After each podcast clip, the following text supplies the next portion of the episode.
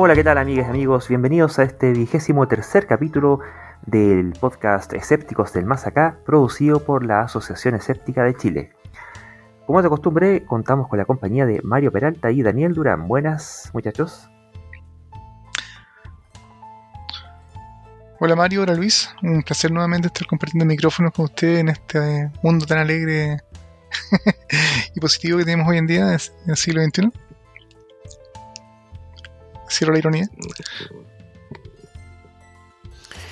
¿Cómo están, muchachos? Un gusto nuevamente estar con ustedes compartiendo aquí un rato. Y un saludo a los auditores, a esta secta de tierra redondista, vacunista y ahora apocalípticos, ¿eh? Con todas las señales que tenemos, parece que el planeta no nos va a durar mucho más. De hecho, he visto el calificativo onunista, algo así como gente que le crea a la ONU.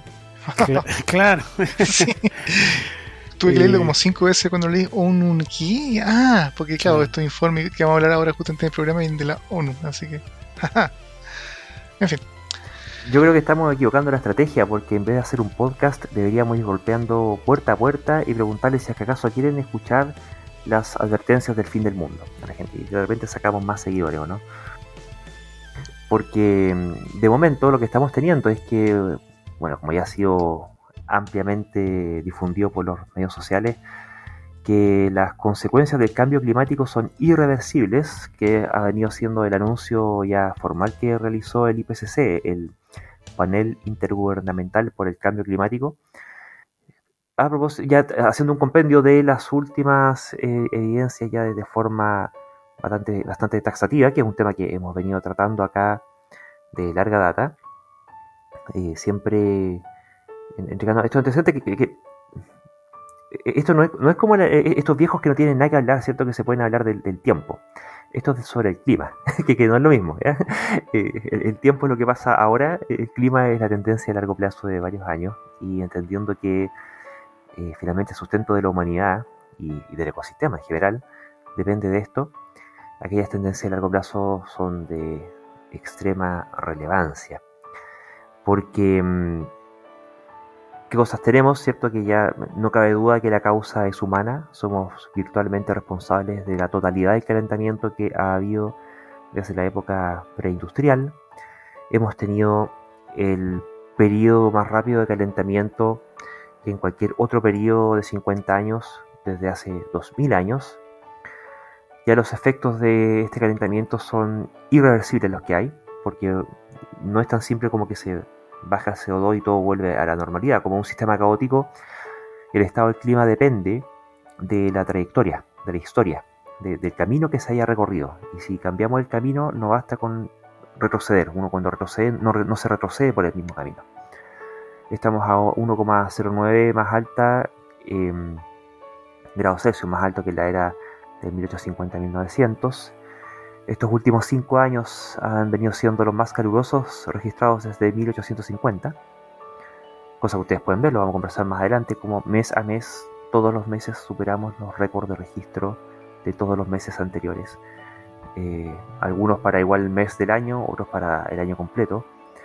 Así que el nivel del mar, el aumento del nivel del mar se ha triplicado respecto de lo que aumentó en el periodo de 1901 a 1971. Así que solamente vamos a esperar consecuencias más extremas de todo lo que hemos estado viendo en cuanto a olas de calor, inundaciones, fortalecimiento en ciclones, y que en general el efecto de esto es que, bueno, estadísticamente la tendencia es al alza, por lo tanto tenemos que los fenómenos atmosféricos van a empezar a ser más intensos, más frecuentes, más duraderos y más extensos geográficamente, hasta donde aguantemos. O sea, bueno, voy a seguir diciéndolo. Si aguantamos o no aguantamos otra cosa, pero vaya a la cosa. Así que la meta, no sé, bueno, sin caer en la desesperación climática, ¿cierto? Está puesta en que ojalá hagamos todos los esfuerzos posibles para dar un gran frenazo en la producción o la emisión de CO2 específicamente, en especial, no es el único, las gases de efecto invernadero en general, para que si cruzamos los dedos frenemos solamente con una alza de 1,5 grados Celsius por sobre la media preindustrial, en vez del 1,1, porque ya con 1,1 tenemos lo que estamos viendo, ¿ya?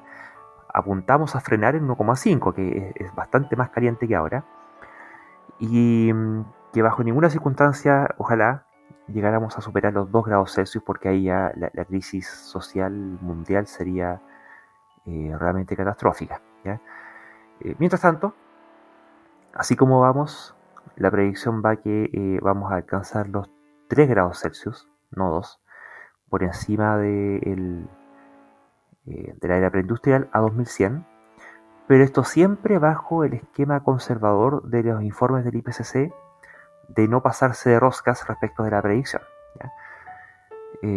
Porque si seguimos así como vamos, bueno, como hemos visto en otros capítulos, posiblemente la cosa va a estar más cercana entre el 4 y el 5, ¿ya? Y ahí, bueno, nuestros hijos cuando sean abuelos o nuestros nietos podrán dejar registros si es que acaso la civilización como la conocemos sigue siendo sustentable en ese momento, ¿ya? Así que, bueno, Daniel, tú nos ibas a contar también qué es lo que está pasando respecto a los combustibles fósiles y cuáles eran las recomendaciones al respecto. Bueno, básicamente los informes del IPCC vienen solicitando o pidiéndole a todos los gobiernos del mundo que el consumo de combustibles fósiles se reduzca, cosa que todos los protocolos del Acuerdo de París y de Kioto y todas esas cosas intentaban apuntar a esa línea, y se han puesto metas y todos los esfuerzos para entre comillas reducir las emisiones de carbono fósil especialmente, apuntan a esa dirección, pero claramente los gobiernos mundiales no, hasta por lo menos ahora, no se han tomado o no se habían tomado el tema para ser en serio. Y hay una entrevista muy interesante que fue hecha en el canal de CNN Chile, en el programa de Fernando Paulsen del 9 de agosto, donde se entrevistó a un climatólogo de la Universidad de Santiago de Chile, le confirmo el nombre, a don Raúl Cordero, climatólogo y académico de la USACH, en donde él justamente comentaba que respecto a este informe del IPCC, en el fondo no dice nada que, entre comillas, los científicos ya no supieran de esta forma, salvo que ahora ya como que confirman todas las peores predicciones respecto de lo que podía estar pasando, y especialmente con los últimos datos que tenemos de los últimos años, donde por ejemplo confirman, como decía Luis, el hecho de que es posible, o mejor dicho, ya no es posible que volvamos a ver los inviernos que para los que ya tienen más de 30 o 40 hacia arriba, puede que recuerden en los años 80, 90, los inviernos que en la zona central de Chile producían varios temporales en la época invernal, que teníamos 2, 3, 4 días de lluvia, que eran los que acumulaban, por ejemplo, nieve en la cordillera, y veíamos esa cordillera llena de nieve. Ese tipo de eventos prácticamente ya no los vamos a ver. De hecho, en unos pocos días más, de momento estamos grabando, se está anunciando que va a haber un frente de mal tiempo en la zona central, y que va a ser el gran evento del año, cuando eso antiguamente teníamos 5, 6 o 7 de eso, había a veces semanas completas que llovía. Eso ya no lo vamos a ver nunca más. Entonces el señor Cordero explicaba que en el fondo, dadas las tendencias del clima, ese tipo de cosas ya ni nosotros ni las nuevas generaciones probablemente lo vuelvan a ver nunca más. Así de grave el asunto. Y justamente al no verlo nunca más significa que las precipitaciones o la falta de ellas en el fondo van a ser sencillamente lo normal, con todo lo que implica justamente la falta de agua. Otra cosa interesante que decía este caballero, este climatólogo, respecto de la situación y del informe del IPCC para Chile, es que esto ya se venía viendo hacía mucho tiempo. O sea, en el fondo, desde el año 80, él explicaba que se había detectado que había un incremento de temperatura más o menos estimado en 0,2 grados por década, lo cual justamente, y hasta el día de hoy, para mucha gente le parece como poco, porque todo esto hablaba en promedio, pero lo que esconden los promedios justamente es que en la medida que se va aumentando la temperatura, los eventos extremos de extremo frío o de extremo calor, dentro de ese promedio se exacerban. Y eso es justamente lo que él decía, que ahora este tipo estaba medio feliz. Decía, bueno, ahora que está un poco quedando la escoba, se nota, y como él tenía la seguridad, que ahora los gobiernos se están tomando en serio. Porque todas las advertencias previas de los científicos, como no se veía el efecto, o no se veía todavía venir esto y todo, era siempre como sí, pero la duda. Ahora, que probablemente vamos a comentar también dentro del programa, muchos de los efectos reales y noticiosos que han pasado las últimas 2 o 3 semanas inclusive, son sencillamente, o van a ser un poco la pauta de lo que se nos viene a futuro, todas las temporadas y todos los años. Inclusive, lo que él planteaba es que lo que esperan los científicos relativamente en forma optimista es que de aquí a 2050 finalmente, y si es que todos los países trabajan, se logre llegar a una neutralidad de carbono para 2050, en el fondo de los próximos 30 años. Y siendo optimista, tal vez justamente para esa altura se llegue a, entonces, en total al un calentamiento global de solamente 2 grados, dado que ya estamos en 1 grado. Y ahí, bueno, igual los modelos mismos no se sabe todavía qué nivel de desastre va a haber en esa época. O sea, ya hay algunas predicciones de lo malo que puede ser, qué tan malo realmente, eso es difícil de predecir. Pero la idea justamente es que se llegue, entre comillas, hasta los 2 grados, y de ahí ya, como todos los países, ya van a tener que abandonar básicamente los combustibles fósiles e intentar, no solo intentar, vamos a tener, entre comillas, que recurrir a las formas de energía renovable, de las cuales él mencionaba que Chile es justamente privilegiado porque tenemos mucho viento en el sur, que sirve para producir energía eólica, y mucho sol en la zona norte y centro. Por lo tanto, en ese sentido, Chile es privilegiado para tener una matriz energética que no sea o no dependa del petróleo, que, entre paréntesis, además es un tema económico, porque Chile además tiene que importar todo lo que es petróleo.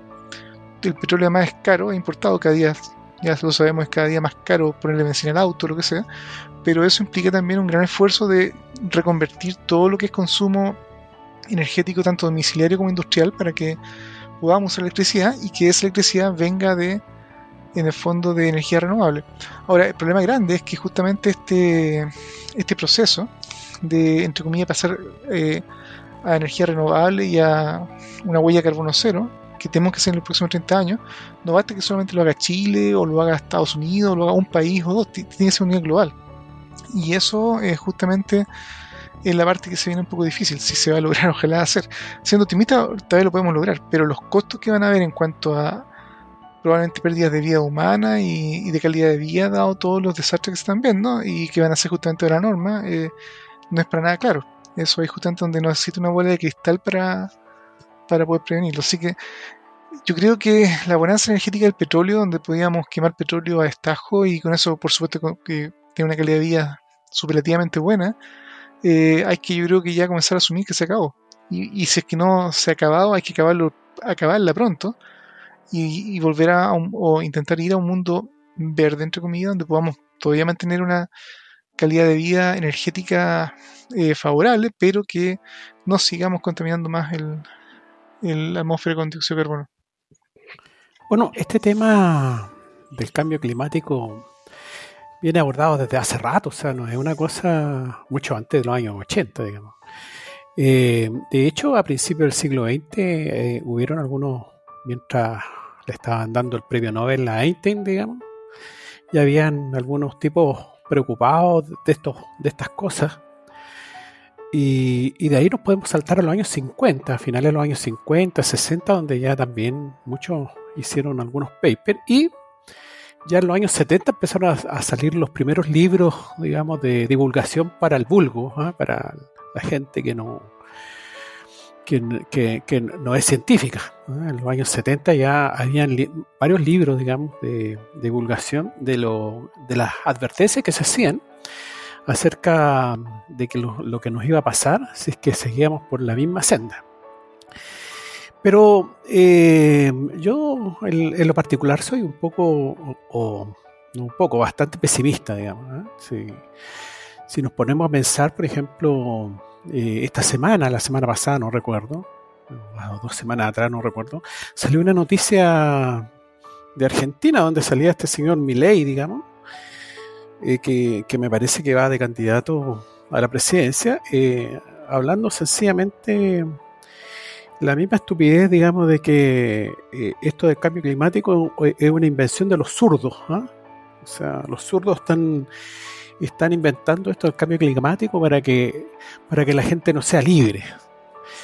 Entonces, el problema es que el señor Milei arrastra una cantidad enorme de gente, y no solamente en Argentina, en todas partes empiezan a aparecer todo este tipo de manifestaciones, en este caso política, y también podríamos decir hay posiciones religiosas también, porque en la Biblia está claramente dicho de que la especie nuestra se tiene que adueñar, digamos, del planeta. Entonces hay digamos mucha oposición de ese estilo, y el problema es que esas personas muchas veces llegan a puestos muy importantes, como el señor Trump, el señor Bolsonaro, que el señor Bolsonaro de hecho no le importa mucho el Amazonas, por ejemplo. A él lo que le importa es poner vacas para pastar, qué sé yo. Entonces, la verdad que soy bastante pesimista, y que en el fondo estamos metidos en un tremendo zapato chino, porque aquí esto no es solamente ciencia, sino que hay un vector ideológico, y que es posible que sea muchísimo más grande de lo que es el asunto científico, ¿no? Por otro lado, tenemos estas personas que no sé, por ejemplo, en el siglo XX tuvimos dos guerras mundiales, y esas guerras indudablemente afectaron todo este asunto, o sea, el andar en avión, etcétera, etcétera. O sea, es prácticamente lo que uno haga o lo que se está involucrado en algún proceso que afecta el tema de la climatología.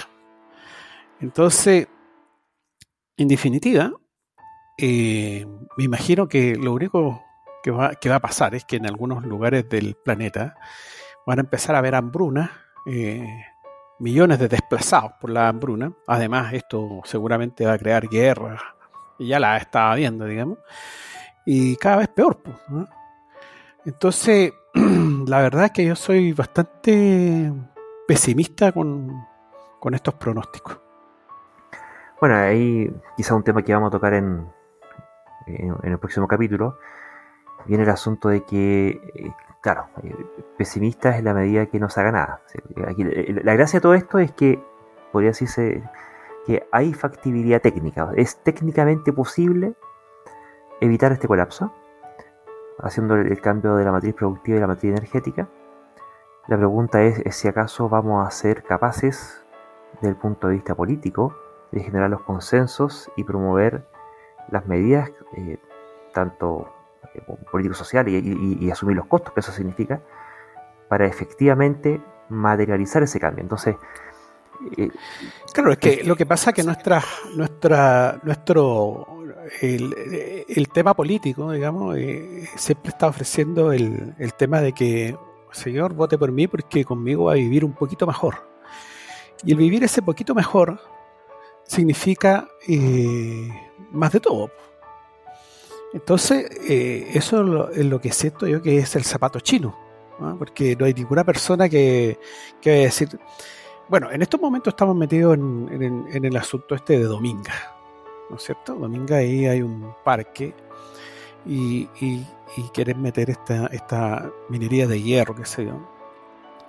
Y ahí el tema político, si bien existe esta variable, este mundo ecológico, el tema político está preocupado de cuánto se llama, de tener más plata el Estado, de que haya gente con trabajo, no haya gente cesante, etcétera, etcétera. O sea, es compleja la cosa. Y además hay sencillamente dentro de los estados, dentro de los gobiernos, hay personas que sencillamente no creen en este tipo de cosas.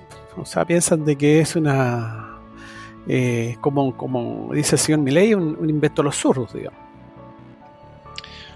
Pero tal vez la ventaja o la lamentable ventaja que está ocurriendo ahora es que, a diferencia de lo que estaba pasando tal vez hace 15 o 20 años atrás, cuando se hablaba ya de calentamiento global y el cambio climático, los efectos eran tan pocos que, entre comillas, uno podía decir sí, pero siempre han habido de vez en cuando épocas más calurosas que otras, cosas de estilo, estos científicos son medio alarmistas, todo eso. Ya en la década pasada, digamos, desde 2010 en adelante, hemos comenzado a ver ya datos reales, digamos, de récord tras récord tras récord, como mencionaba Luis. Y ahora estamos comenzando ya a tener estos eventos extremos en forma extremadamente común.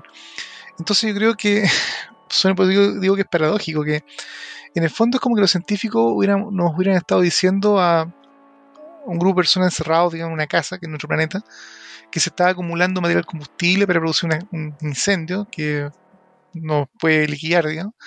Pero esta acumulación, mientras no hubiera fuego, tal vez no era visible, pero no puede ser tanto.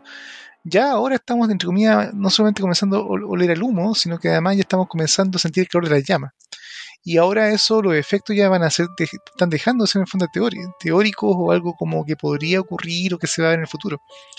Por lo mismo, yo creo que la gente que ya en el mediano, inclusive corto plazo, sea negacionista del cambio climático, sencillamente, en forma rápida, yo creo va a perder toda credibilidad, porque los efectos reales se están viendo y se están sintiendo literalmente a nivel de piel, digamos, en forma completamente directa. Así que yo creo que en el futuro cercano, digamos, de aquí, yo diría de 2020 a 2030, dudo que de 2030 en adelante, por ejemplo, sobreviva políticamente cualquiera que niegue el cambio climático. La única pregunta que queda, digamos, es con esa demora eventualmente que pueden producir esos tiras y aflojas, es si las medidas que se necesitan tomar desde ahora ya, digamos, van a alcanzar a ser suficientes para, justamente, como plantea el climatólogo de la USACH, llegar a 2050 con esta meta para no hacer las cosas peor.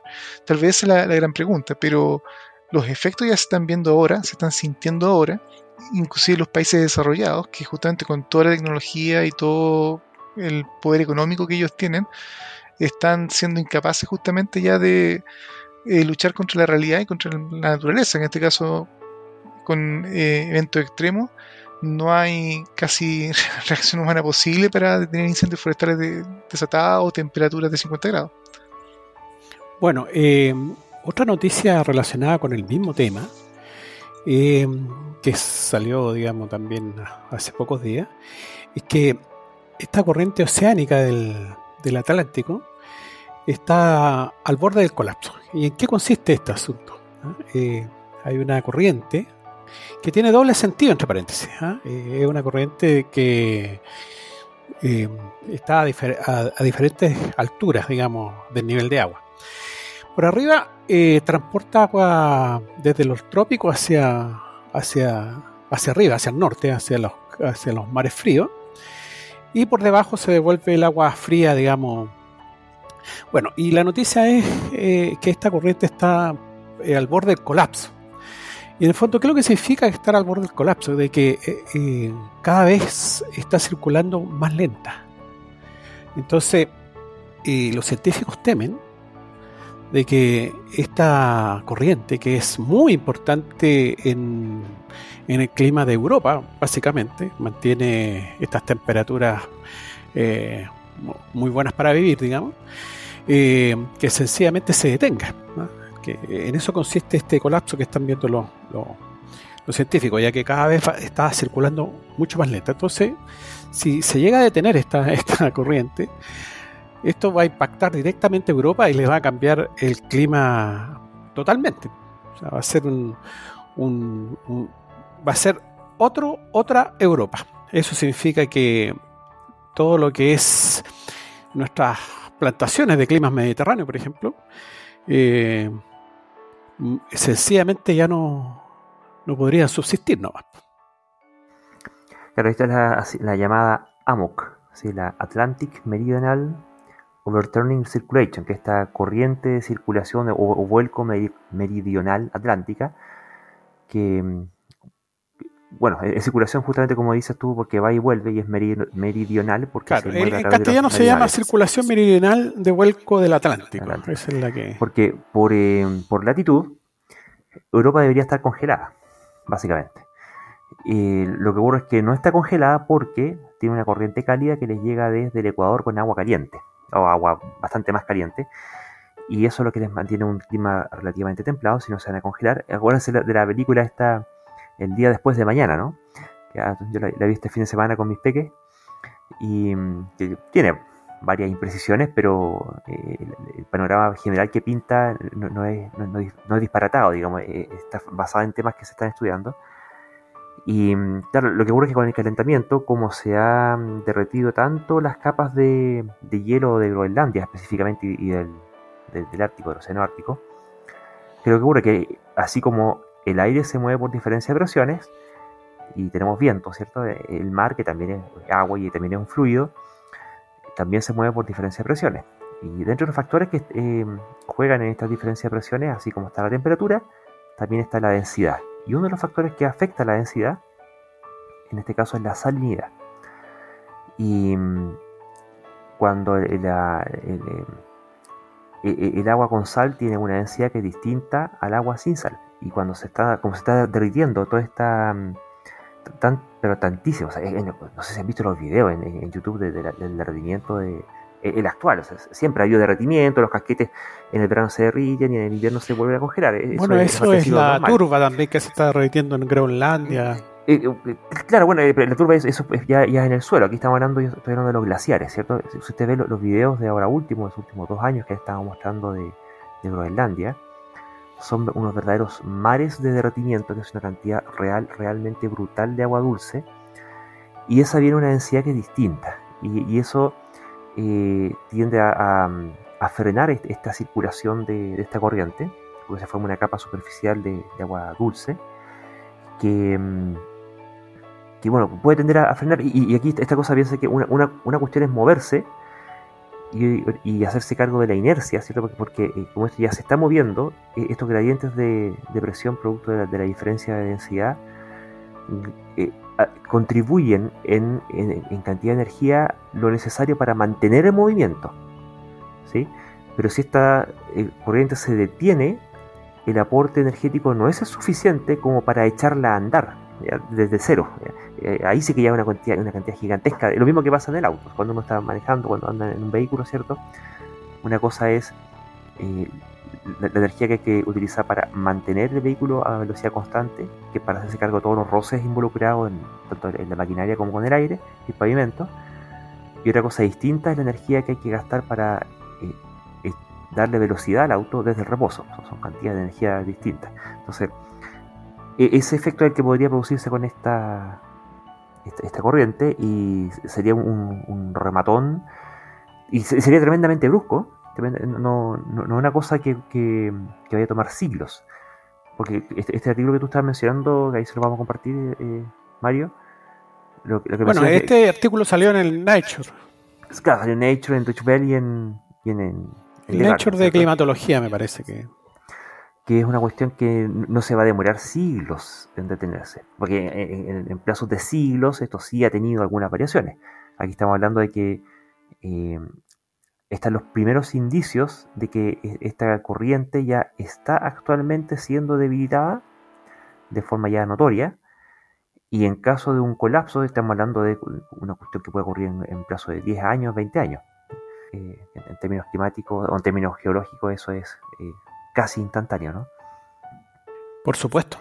Pero lo interesante es que al cambiar el clima de Europa, eso significa que ya los tipos no van a poder disfrutar de esas ricas comida mediterránea, porque los tipos ya no van a poder plantar ni una cosa. En general, los vegetales que se usan, digamos, en nuestros alimentos, no todos, pero prácticamente todos fueron creados o criados, no sé cuál es la palabra correcta, o domesticados, como quieran llamarlo, en la media luna fértil, ¿no es cierto? En una zona que entre el Tigre y el Éufrates, que en algún momento hasta hace unos 10.000 años más o menos tenía otro clima también, y un clima muy parecido al clima mediterráneo.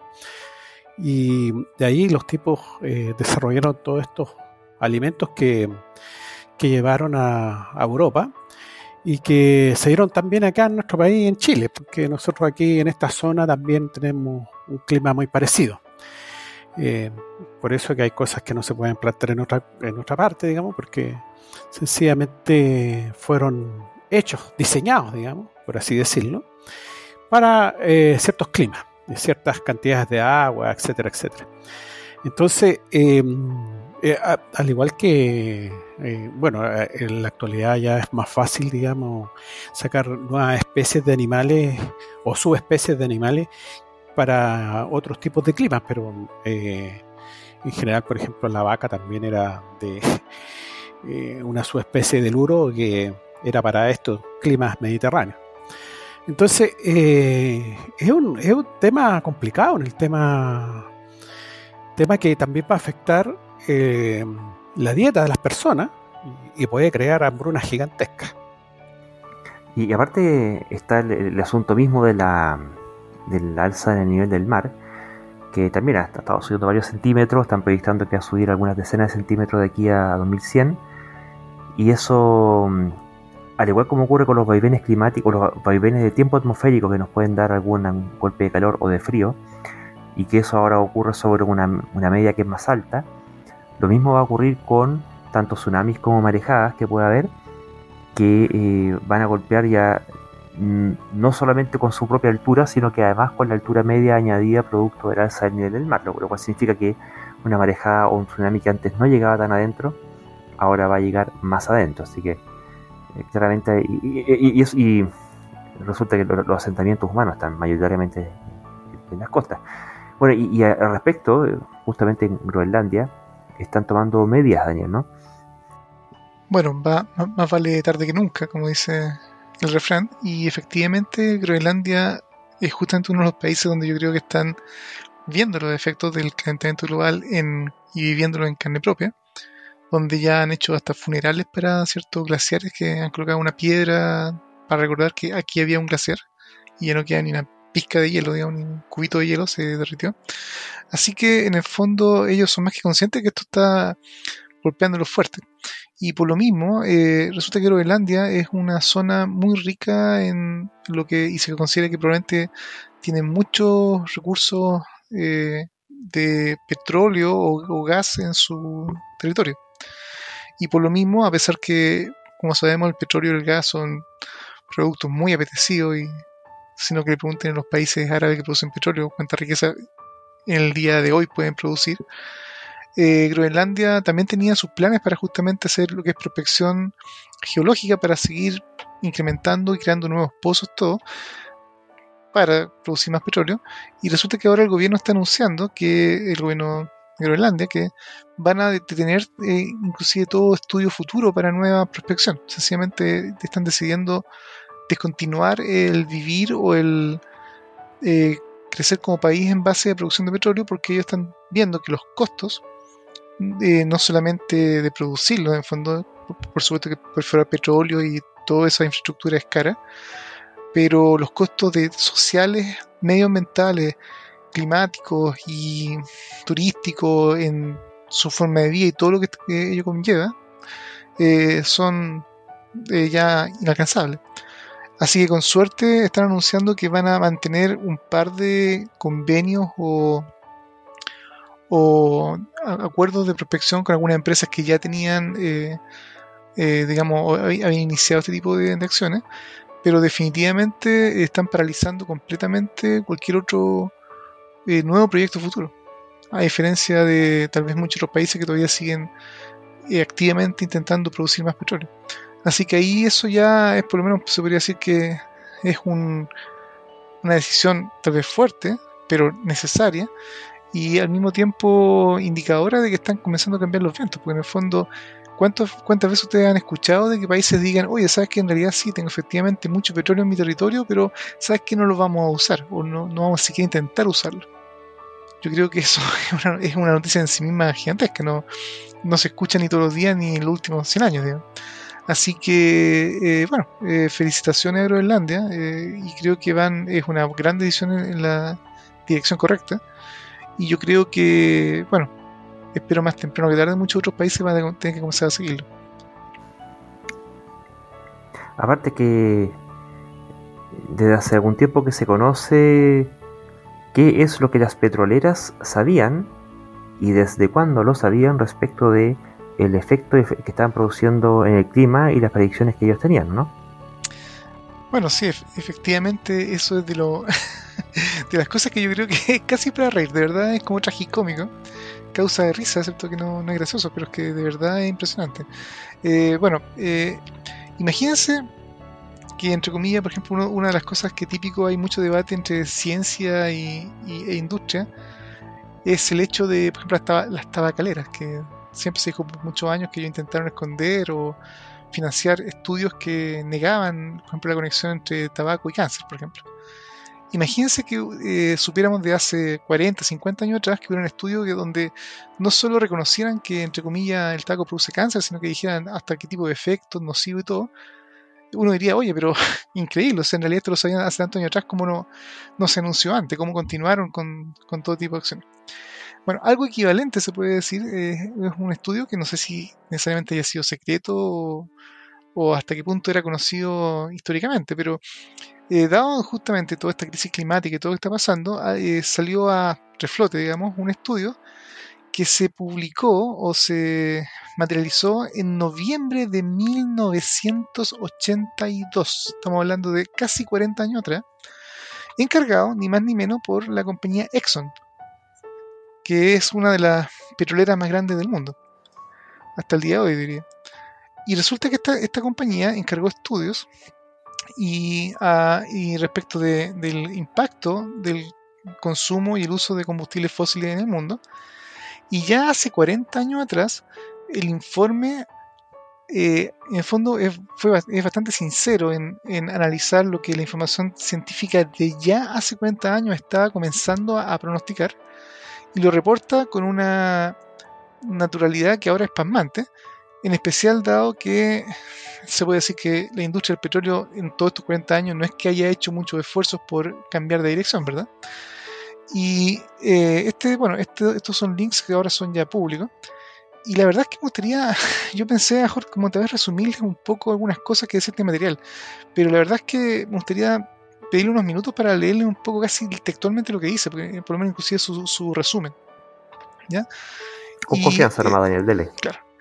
Este documento básicamente explica literalmente que en el fondo el dióxido de carbono es un atmosférico, se ha incrementado en casi un 8% en los últimos 25 años. Imagínense, estamos hablando de 1982, o sea, eso nos retrotrae a por lo menos 70, 60, como 1957 aproximadamente. Desde 1957 hasta 1982 ya se detectaba un aumento del 8%, lo cual lo llevaba justamente al orden en ese instante, 1982, del orden de 340 partes por millón de átomos de dióxido de carbono en la atmósfera. Y ellos explicaban que ya en esa época se creía que este aumento iba a comenzar a producir un cambio en el clima, y este contenido era efectivamente un tema de preocupación porque podía producir un cambio climático, un cambio global climático, dicho por Exxon. No estamos hablando acá de especuladores o de negacionistas ni tipos locos. Además, ellos explican ya de antemano que ellos calculaban que inclusive de duplicar el dióxido de carbono en la atmósfera, que si se imaginan en esos años era 340, sería llegar a las 680 partes por millón.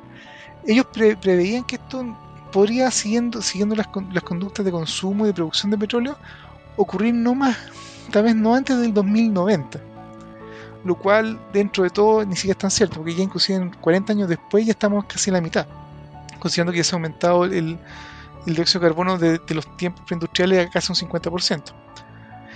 Y ellos calculaban de que dependiendo de los modelos climáticos de hace 40 años atrás, la temperatura global podía subir entre 1,3 a 3 grados.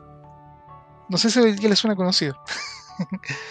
E inclusive ellos decían que con 1,3 grados es posible que hubieran tal vez algunos problemas con algunos patrones climáticos, de lluvia, podía afectar la agricultura. Pero aún así, en el caso peor de 3 grados, eso podía producir inclusive un aumento en los eventos climáticos extremos. Camán, esto casi es premonitorio. Ahora, lo que es gracioso es que después de explicar todo esto que uno lee, esto es casi como decir, pero sí, efectivamente, todo esto es lo que estamos viendo ahora. A la larga ellos decían que, bueno, sí, es cierto que estos son predicciones, todavía no sabemos si esto realmente va a ser así, pero eventualmente podemos continuar con esto. En el fondo ellos dicen hasta que se siga estudiando si los efectos realmente van a ser a largo plazo. Pero increíblemente, lo que ellos muestran en este informe es literalmente pronosticar lo que estamos viendo hoy en día, dicho por justamente una de las empresas más grandes de la industria del petróleo. Ahora, lo que también es sorprendente es que, entre comillas, ya la ciencia, o sea, la ciencia que ellos están citando, efectivamente ya estaba previendo estos efectos, como les digo, hace 40 años atrás. Y justamente el informe plantea que los primeros efectos de cambio climático no se están sintiendo en los años 80, pero que probablemente los primeros efectos van a ser notorios, en el peor de los casos, decían, cerca del año 1995, explicaban, que iban a comenzar ya a hacerse mediciones que se vieran reflejados con datos reales, y tal vez para el año 2020, lo cual en términos promedio, digamos, estuvieron bastante cerca, porque si miran entre 1995 y 2020 está aproximadamente 2010, o sea, más o menos 10 años. Dentro de esos rangos estamos ya comenzando a ver temperaturas no solo medibles, sino récord en todas partes del mundo. Así que la precisión, entre comillas, de la ciencia, reflejada en un reporte de una industria petrolera, es de verdad impresionante. De verdad es una cosa que nos lleva a pensar, bueno, ¿cómo es posible que toda la industria del mundo y las autoridades de las empresas y gubernamentales, tal vez hasta el día de hoy, pueden decir es que no lo vimos venir, o no pensamos que iba a ser realmente cierto, o tan así como lo plantean? Así que de verdad este informe es un documento histórico que yo creo que es como, ¿cómo decirlo? Es como, entre comillas, haber escrito el epitafio de la lápida con todo lo que podía pasar, digamos, en el futuro, al futuro occiso, digamos, con 40 años de antelación, y no solamente reírse como chiste de las posibilidades, sino cuán acertados fueron, digamos, desde inclusive la enfermedad y la potencial causa de muerte. Así que este estudio, creo, este documento lo vamos a dejar linkeado en los links compartidos de este episodio. Documento en inglés, por supuesto. Ojalá que quienes nos escuchan tengan algún manejo del idioma o pueden recurrir a un traductor para leerlo, pero es impresionante considerando el momento que fue escrito, como les digo, 1982, lo presciente de la ciencia que ya en ese instante estaba comenzando a prever los efectos de justamente el combustible fósil. Así que, nuevamente, los que nos declaramos hoy día, o no nosotros, pero mucha gente tal vez que se siente sorprendida de lo que está pasando, de, oh, de verdad era cierto, ¿por qué no subimos antes? ¿Por qué no se dijo antes? Aquí tenemos prueba, digamos el smoking gun, digamos, la pistola humeante, mostrando que esto se sabía no solamente bien en cuanto para dónde iba la dirección, sino en cuánto y eventualmente en el tiempo hace 40 años, por lo menos.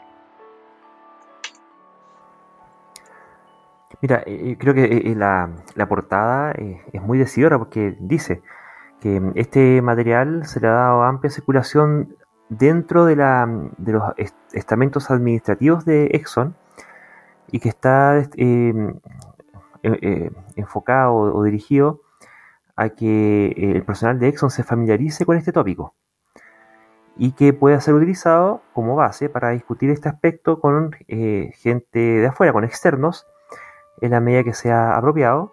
Sin embargo, este documento en particular debiera ser restringido solamente a personal de Exxon y no distribuido externamente. Y la lista de distribución fue a toda la plana directiva de Exxon de aquella época, ¿ya?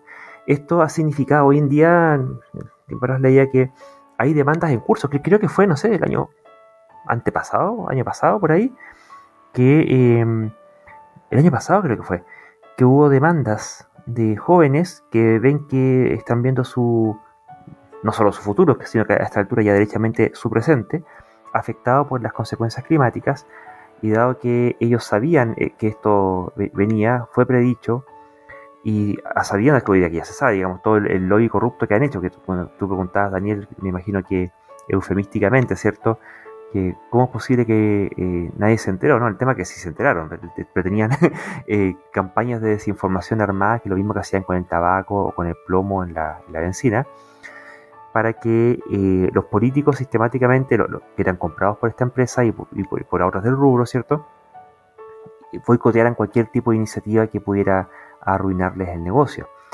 Y como les ha causado y les va a causar daño a estos jóvenes, le han puesto una demanda, y hoy día tiene, no recuerdo si era la empresa o los ejecutivos que están con demandas en este momento vigentes.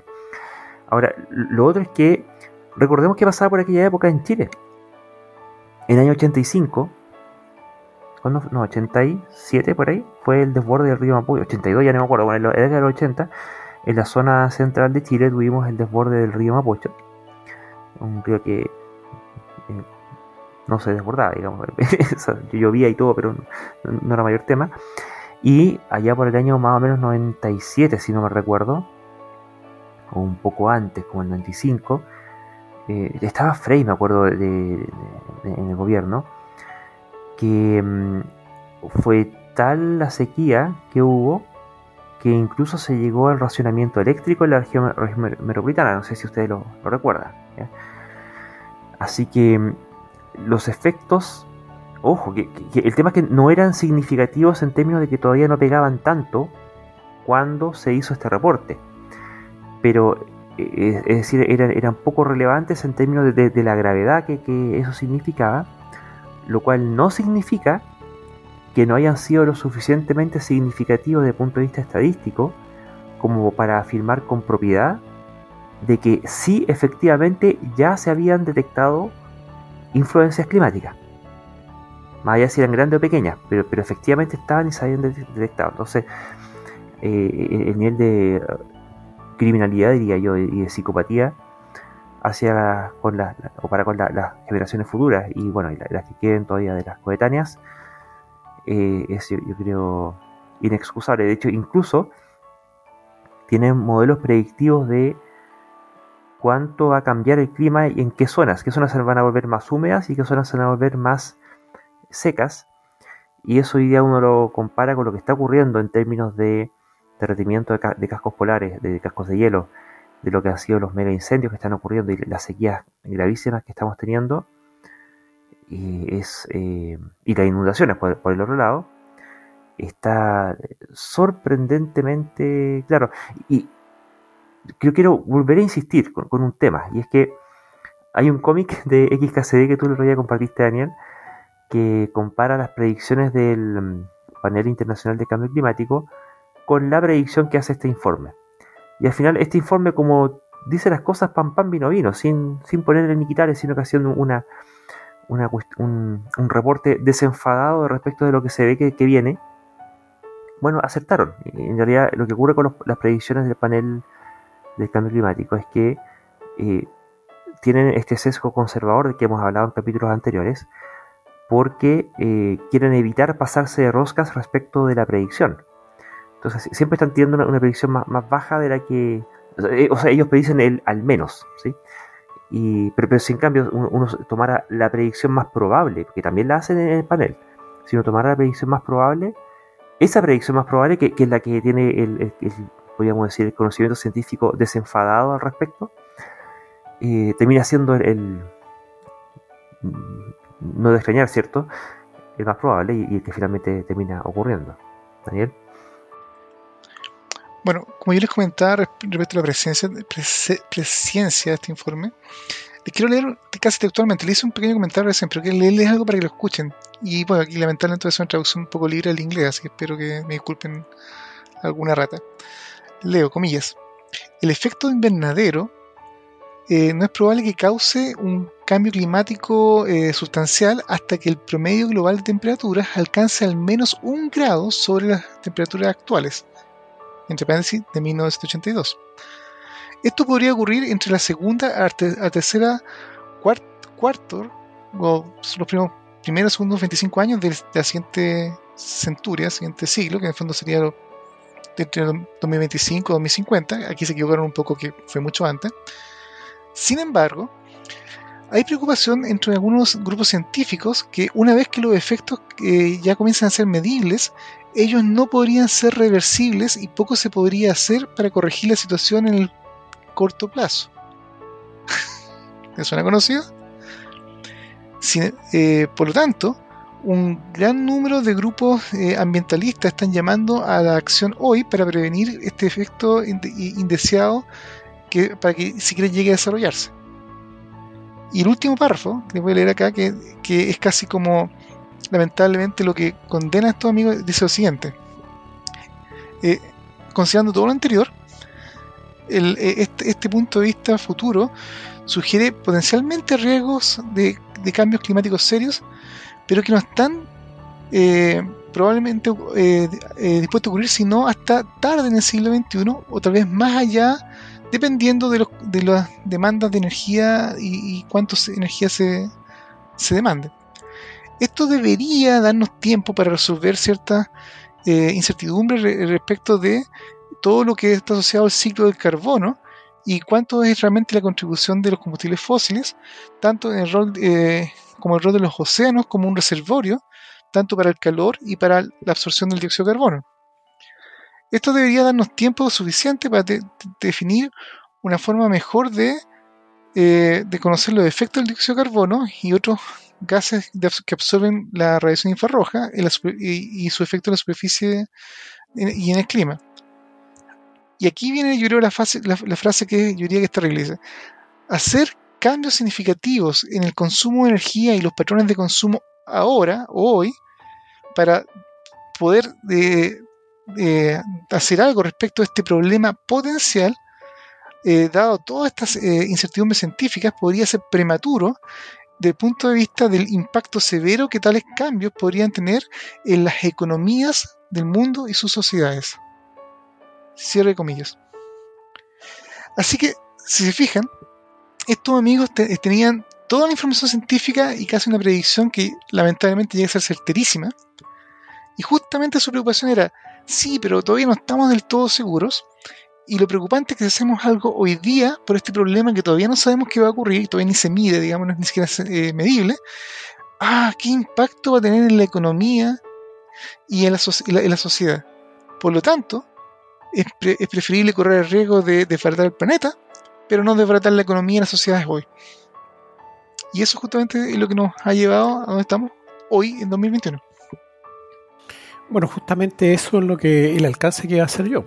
Pero claro, o sea, la Exxon y este tipo de empresas tienen responsabilidad por no haber hecho pública tal vez la información. Pero resulta que, por ejemplo, este año, que ya es un año que ya sabemos lo que está pasando y todos estamos informados. Bueno, Chile tiene una importación de algo así como 300.000 autos nuevos. Hasta ahora, o sea, de hecho, los tipos calculan de que vamos a tener una importación de vehículos récord de los últimos años, digamos, de la cantidad de autos que andan en la calle. Y bueno, es cuestión de salir a la calle y ver la cantidad industrial de autos y de tacos que hay, ¿no? Entonces, aquí hay un tema que está complicado, muy complicado, porque en el fondo las personas, una vez que se subieron arriba del auto, ya no quieren bajarse, ¿verdad? Y por diversos motivos, puede ser por la comodidad, etcétera, porque no les gusta andar en locomoción colectiva, etcétera, etcétera. Entonces, aquí hay una responsabilidad, no tan solo, o sea, a esta altura ya no es tan solo empresarial, o sea, es un negocio millonario que mueve muchas empresas, no solamente el tema del combustible, están los vehículos, las máquinas, etcétera, etcétera. Y es una tremenda generación de dinero estratosférico. ¿Qué es lo que podemos hacer? Es ahí la complicación. O sea, la verdad que vuelvo al pesimismo anterior. Una de las cosas que, por ejemplo, la epidemia de COVID trajo al mundo fue la aplicación forzosa del teletrabajo en todas aquellas industrias que permiten, digamos, que sus trabajadores puedan trabajar en forma remota. Se podría decir que en todo caso la gente que ha podido continuar trabajando desde su casa con un grado importante de eficiencia, digamos, que no tiene problemas para hacerlo en forma remota, son más o menos afortunados. Yo les puedo contar que soy uno de aquellos que puede trabajar desde su casa y puedo hacer casi lo mismo que podría hacer la oficina para todos los efectos prácticos. Pero muchas empresas tuvieron que justamente hacer todo este tipo de cosas con su personal administrativo, contable y todo personal no esencial, excepto también la gente de bodega y qué sé yo, de golpe y porrazo por el tema del COVID. Y desde el momento en que el COVID ya, por ejemplo en el caso chileno, y afortunadamente ahora no estamos hablando demasiado de COVID porque en este instante, en agosto de 2021, los números han estado muy buenos, digamos, en cuanto a la reducción en la cantidad de infecciones y de muertes, que son muy, muy buenos, y aparentemente yo diría que acá ahora la responsabilidad realmente sí son las vacunas, que han comenzado a dar un efecto de protección. Hay más casi un 80% de vacunación, genial eso. Entonces ahora estamos justamente en Chile y probablemente en varias partes del mundo que están en un estado menos similar o que no están recibiendo el impacto de la segunda, tercera, no sé qué ola ya del Delta, de la variante Delta, comenzando a intentar nuevamente pasar de la nueva normalidad del COVID a una normalidad más antigua, donde probablemente se pueden volver a abrir las escuelas, donde se puede volver a abrir los cines, donde se pueden nuevamente hacer conciertos y donde los trabajos, las empresas pueden comenzar a volver a la normalidad. Eso significa que la gente que ya está inclusive vacunada y todo, pueda comenzar a volver al trabajo, a trabajar como siempre había hecho, digamos, en su oficina, con los compañeros de trabajo y obviamente viajando día tras día, o en vehículo o en transporte público. Y yo porque saco esta colación, porque yo creo que ahora es un momento que tal vez hay que comenzar a conversar con las empresas y decirle, bueno, sí, efectivamente las empresas tuvieron que hacer un esfuerzo entre tecnológico y de complicarse la vida con este asunto de tener gente, parte de su gente, de toda su gente, en este concepto de teletrabajo en forma remota. Pero yo creo que el teletrabajo no solamente puede haber llegado para quedarse por el tema del COVID, que inclusive si se soluciona, tal vez uno puede decir, bueno, el teletrabajo ya no es necesario. Al contrario, tal vez el teletrabajo va a tener que ser el trabajo futuro porque es la única forma en que los seres humanos podemos, o los que puedan, justamente dependiendo del rubro, puedan seguir siendo laboralmente activos y laboralmente productivos, sin necesidad de estarse justamente subiendo un auto o gastando combustible del microbús, digamos, que puede ser uno más o menos eficiente si se discute por la cantidad de gente que puede llevar un bus, digamos, pero igual está quemando combustibles fósiles. O inclusive si se usan metro o cosas por el estilo, todavía nuestra materia energética todavía tiene montones de centrales que son o a petróleo o eventualmente inclusive a carbón, que por el solo hecho de subirse a ese vehículo, y aunque fuera eventualmente eléctrico, uno lo puede enchufar, digamos, tal vez a la red eléctrica, pero mientras la red eléctrica no sea realmente 100% renovable, igual estamos incrementando la emisión justamente de gases de efecto invernadero para producir esa electricidad. Y por lo tanto yo creo que en el corto plazo ahora ya, yo creo que hay que comenzar a conversar con las empresas para decir, ¿saben qué? Yo creo que la mejor idea es que nos sigamos quedando en la casa si es posible. ¿Por qué? No por el COVID necesariamente, que podría inclusive tal vez solucionarse de aquí, inclusive ojalá en el mediano y corto plazo, sino justamente porque cada movimiento, tal vez que puede ser innecesario de gente, hasta para trabajar, está impactando justamente en la emisión de combustibles fósiles y a la larga estamos esperando problemas. Si es posible, quedémonos en las casas, inclusive ahora ya por el cambio climático. Mira, respecto a eso, un poco para cerrar un par de cosas que mencioné anteriormente, antes de continuar con esto, que la demanda que se le puso, bueno, una de varias que se han puesto en contra de ExxonMobil, fue hecha en 2018 por la ciudad de Nueva York, por el hecho de defraudar a los inversores, que sería lo que se le acusa, dado que habría ocultado el riesgo financiero derivado de las políticas contra el cambio climático. Es un tema que si uno se pone incluso si uno se pone estrictamente neoliberal y hace una evaluación de riesgo seria, uno debiera darse cuenta de que no es sostenible el modelo de negocio, porque el nivel de externalidad que produce es tan grande que finalmente la sociedad y la política se te vuelven en contra, y eso arruina el negocio, ¿ya? Pero bueno, ahí entre la codicia y la falta y la incompetencia pudieron más. Lo otro, Exxon misma predice que la demanda de energía va a aumentar hasta un 25% hacia 2040. ¿Ya? Bueno, habrá que ver si es que esa energía la producimos o la cubrimos con petróleo y derivados o haciendo uso de energías renovables no convencionales. Pero aquí, ojo, que aquí nuevamente vuelve a rebotar un tema que hemos tratado varias veces aquí en este podcast, que tenemos que hacer un tremendo esfuerzo en hacer o en levantar energías renovables no convencionales para reemplazar el actual consumo de petróleo. Pero además tenemos que hacernos cargo de reemplazar la necesidad futura de consumo de energía, que va a aumentar en la medida tanto que la población aumenta, que es un tema de base, como en la medida que la cantidad de energía per cápita consumida aumenta, que es el factor austeridad en este asunto. La buena noticia, que también salió en mayo de este año 2021, que un fondo activista ecológico, consiguió conquistar al menos 2 posiciones dentro de la junta directiva de Exxon. ¿Ya? Y eso lo que pudiera estar consiguiendo es que va a haber una serie de decisiones cruciales que, bueno, iremos viendo, porque esto fue recién hace 3 meses, que pudieran empezar a reorientar las políticas de esta empresa, incluso al punto de que ellos mismos se conviertan en productores de energías renovables no convencionales. Y respecto a lo que decía Daniel, bueno, lo probable es que lo hagan, pues sí, para llevar el negocio. El negocio del petróleo ya es un negocio no solamente que se está terminando por un problema de la contaminación, sino que cada vez es más difícil encontrar puntos donde sacarlo, a pesar de que creo que en México habían encontrado por ahí otra zona. Sí, esas predicciones eventualmente, efectivamente las han hecho en su momento, pero al final de cuentas igual han terminado descubriendo cuestiones gigantes y hay petróleo para 200 años. El tema es que no hay planeta que aguante, ¿ya? Así que o nos morimos todos quemándose petróleo o literalmente lo dejamos ahí bien enterrado donde está, que no debiéramos nunca haberlo sacado de las cantidades que lo sacamos.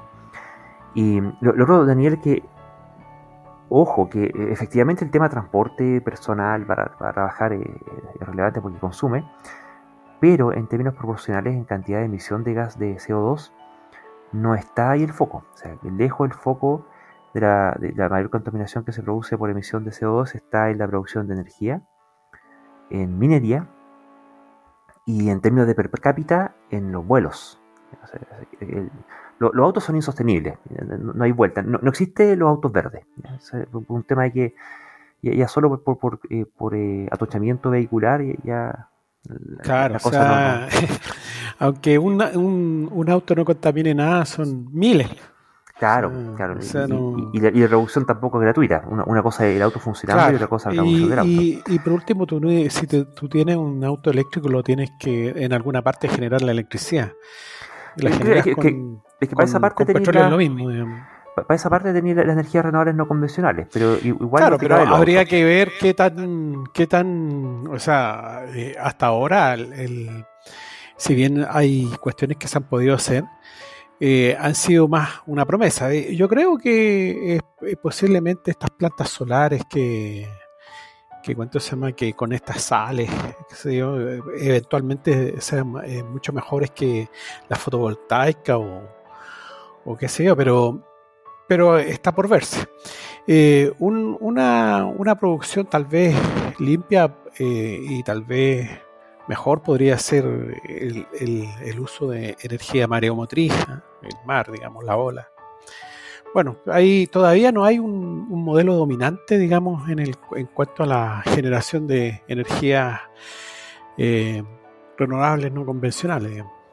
Sí, bueno, pero ahí salta también la pata de lo que se llama la generación distribuida. Finalmente hay energía en todas partes y de una u otra se puede aprovechar, y en ese sentido Chile tiene un potencial de hartos gigawatts, ya no me acuerdo cuánto, pero era una buena cantidad, una cantidad realmente impresionante de gigawatts, es mucha, ¿ya? Así que bueno, tenemos el norte, donde tenemos las mejores radiaciones del mundo prácticamente, y tenemos una costa prácticamente 5.000 kilómetros. Y una geotermia igual de larga, ¿sí? Sí, la geotermia hasta ahora no ha sido tan... No ha llegado, no ha cumplido las expectativas que se tenían, pero bueno, es posible ocuparla. Bueno, ahí otro tema también es que, a propósito, cuando escuché estas cifras de calentamiento, esto es calentamiento del aire a nivel de superficie. Y esto durante el día, es la máxima diaria. Pero hay otro fenómeno que es cuando se ven las mínimas diarias, que eso es lo que ocurre en la noche. Las mínimas diarias también están subiendo y tiene una serie de repercusiones ecológicas en la cantidad de calentamiento que ha estado habiendo en las noches. O sea, cuánto han estado subiendo las mínimas ha sido todavía más acentuado que el cuánto están subiendo las máximas. Y esto explica todo el tema, este asunto de la variabilidad, porque no solo el pic, sino que además es el área bajo la curva, ¿ya? Hay todo un cuento ahí que es bastante más complicado. Y también entendamos que el 90% de la energía que queda retenida en la atmósfera, o que podría haber quedado retenida en la atmósfera, se la traga el mar. Y por eso que el mar está teniendo también un aumento de temperatura, y antes que llegue la subida al nivel del mar producto del derretimiento de los cascos polares, está... la alza del nivel del mar solamente por factor de expansión térmica, que el agua se calienta y como la materia cuando se calienta se expande. Y otro tema es cuánto ha estado subiendo la temperatura del mar en la superficie y cuánto ha estado subiendo la temperatura del mar en las profundidades. Una vez creo que mencionamos que es lo que está pasando a 10 metros de profundidad en el mar, que también ahí tenemos todo otro tema que es con la producción de oxígeno, ¿cierto? Porque el efecto que esto está produciendo en el plancton, de cada 2 inhalaciones que realizamos, hay una que se la debemos al plancton, la otra a los bosques. Así que el Amazonas es el mayor pulmón terrestre, pero no es el mayor pulmón del mundo. El mayor pulmón del mundo es el plancton. Y con las altas de temperatura que está habiendo y la acidificación que está ocurriendo en el mar, producto de la mayor disolución de dióxido de carbono, estamos también echándonos el plancton. Y la cosa se pone más sofocante, ¿ya? Ahora, bueno, específicamente me parece que son las diatomeas. No lo recuerdo. No, ahí tenemos que buscarlo, pero hay un ciclo de vida que de cuánto tiempo están en superficie, cuánto tiempo se demoran en hundirse, claro. Una clasificación. Eso la diatomea es el fitoplancton. El fitoplancton, claro. Sí, fitoplancton, el que produce el oxígeno, que hace fotosíntesis. Y bueno, siguiendo con este mismo tema, al final de cuentas que todo esto es un continuo. Tenemos que hace 53 años, este es un tema sobre el cual se han hecho publicaciones. En el año 1968, el ambientalista Paul y Ann Ehrlich, disculpen, me falla, no sé todo de ser alemán posiblemente, escribieron el libro de la bomba de población, que vendría siendo como lo que se llama Paul y Ann Ehrlich, el libro de la bomba de población, de la universidad son entomólogos, ¿cierto? Profesor de la Universidad de Stanford, California, anticipando lo que vendría siendo este colapso, y a los pocos años después, el año 1972, en el MIT se publicó el artículo de Los límites al crecimiento, donde se hace notar la insostenibilidad del crecimiento y el consumo de recursos para la subsistencia, bueno, primero del ser humano y de coletazos juntos con nosotros de montones de otras especies. Y nuevamente, incluso a pesar de Exxon, porque aquí todo este debate ha estado en torno a los gases de efecto invernadero, pero los gases de efecto invernadero son un problema gigante, pero uno.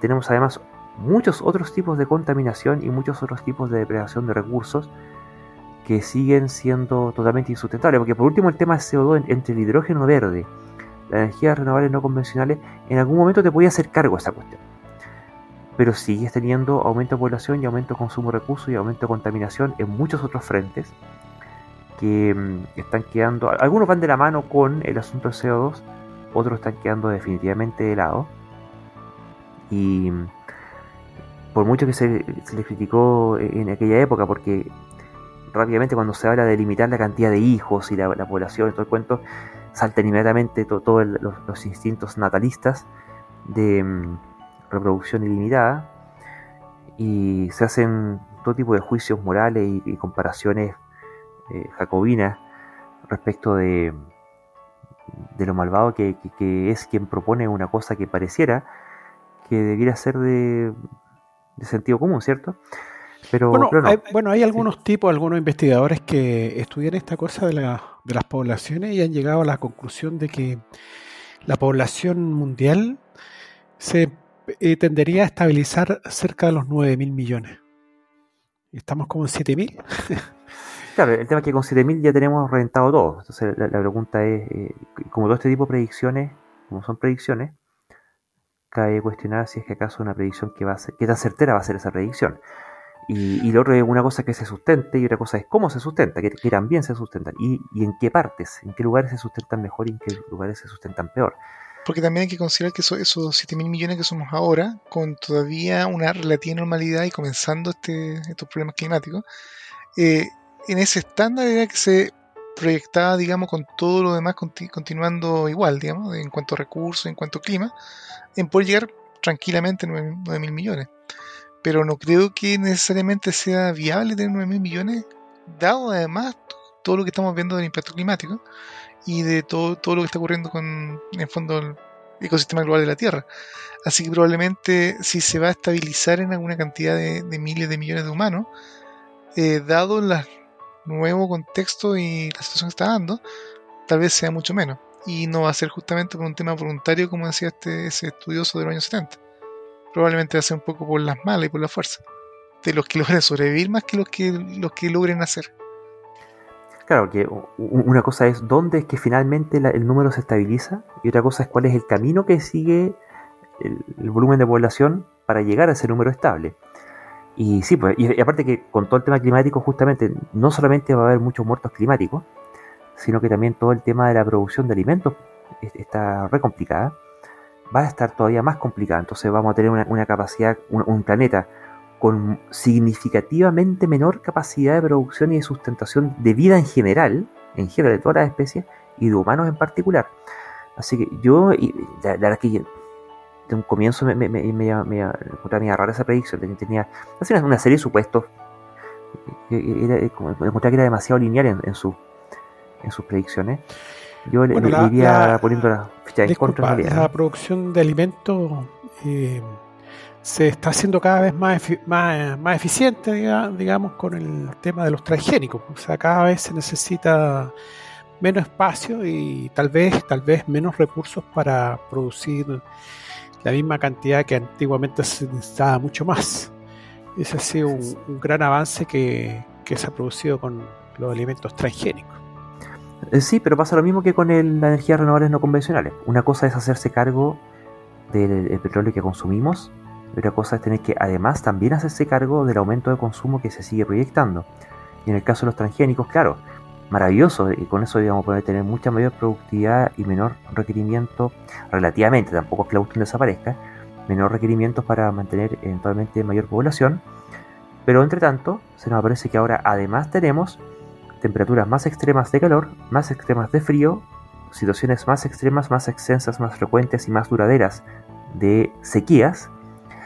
Y la pregunta es, bueno, finalmente todo ese margen de beneficio que efectivamente tenemos a través de los transgénicos, ¿a qué lo vamos a estar destinando? ¿Lo vamos a estar destinando efectivamente a poder sustentar más y mejor, más población y en mejores condiciones? ¿O no se la vamos a tener que comer mitigando los efectos catastróficos del cambio climático? Y todavía peor la circunstancia de que esa situación climática va a seguir empeorando todavía más. Tengo serias dudas al respecto, ¿ya? Nuevamente el tema climático es demasiado sistémico como para... Bueno, como suele ocurrir, ¿cierto? Las predicciones que se basan en una pura variable tienden a estar equivocadas prácticamente para cualquier sistema complejo. O sea, básicamente toda la tecnología actual nos va a permitir tal vez... Y bueno, y la tecnología eventualmente futura, que espero los científicos logren mejorar los sistemas de producción de alimentos, la transgenia y la energía y todo, pero en la práctica yo creo que van a servir para amortiguar el porrazo, pero no creo que sea como para evitar la caída.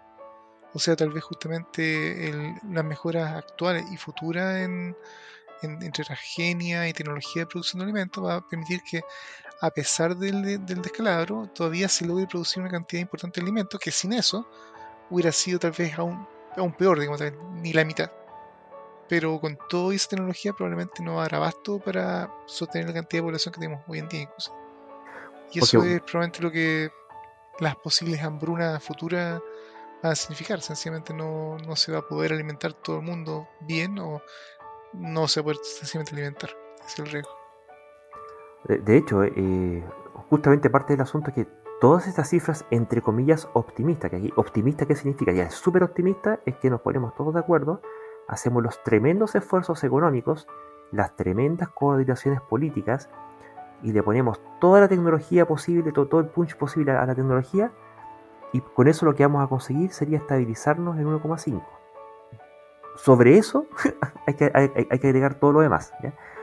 En el caso de Chile, que claro, lo que has conversado que tenemos el tremendo potencial en energías renovables no convencionales, vamos a tener que asumir el costo tremendo y que ya nos estamos quedando sin plata por todo el asunto de la pandemia y la gestión irresponsable que ha habido tanto en temas, bueno, ya daba para análisis, pero el punto es que aquí vamos a tener que hacer el gasto de reconversión de la matriz productiva, vamos a tener que desarrollar e invertir, hacer tremendas inversiones para hacer el cambio a la matriz energética de energías renovables no convencionales, pero se nos viene encima el que ahora además vamos a tener que también poner tremenda cantidad de plantas de desalinización de agua con el consumo energético que eso significa tanto para producirla como para bombearla montaña arriba, vivimos en una montaña, y la pregunta es, bueno, ¿qué decir con las salas?